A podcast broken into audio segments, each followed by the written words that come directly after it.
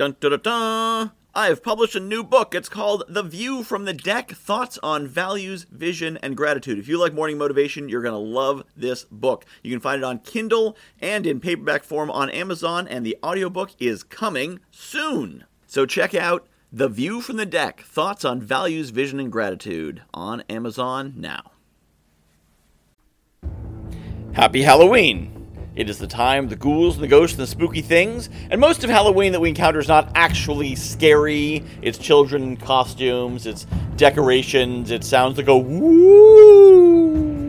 But why do we like actually scary things? I've been watching that show Squid Game recently, and I love it. Why do I love it?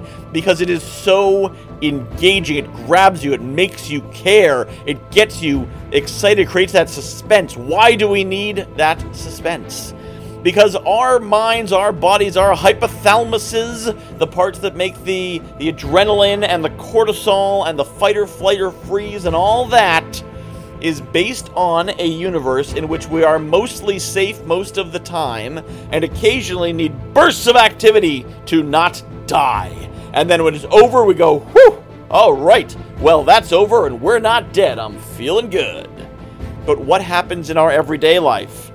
Stress and cortisol all the time at low grade levels. Never enough. Never enough to burn it off. Never enough to make your body say, okay, the threat's over. We're done with that. We survive. Feel good about yourself. It's just day after day after day, especially when the day ends, and then you hop on social media and you hop on email and you watch the news and these other low grade, low key stressors keep in there. But when you watch Squid Game or you watch Saw or you watch one of these movies that really pulls you in and makes you feel like, oh my god, I'm gonna die, and then you don't die. It uses up all that cortisol and all that adrenaline and all those stress chemicals. Your heart races, your eyes dilate, the whole thing happens, and your body feels like, because your brain can't tell the difference, feels like you went through that extreme experience, you came out the other side, you feel a little wrung out, but you're relaxed and you're completed. Mission accomplished. You can rest and go on to the next day. So if you don't watch those kinds of things, I encourage you to do so because you may find them valuable. Your body is specked out for a certain type of stress. And when you give it what it's expecting, you'll find some good results. Same thing as exercise, but it's exercise for your mind. If you like the Morning Motivation Podcast, you are going to love my new Power 5 podcast launching November 1st. Every day, I take five minutes to answer your questions about business, networking, marketing, sales, and life. I got a free gift for you if you want to sign up at guywhoknowsaguy.com slash power 5. You're going to love it. guywhoknowsaguy.com slash power 5.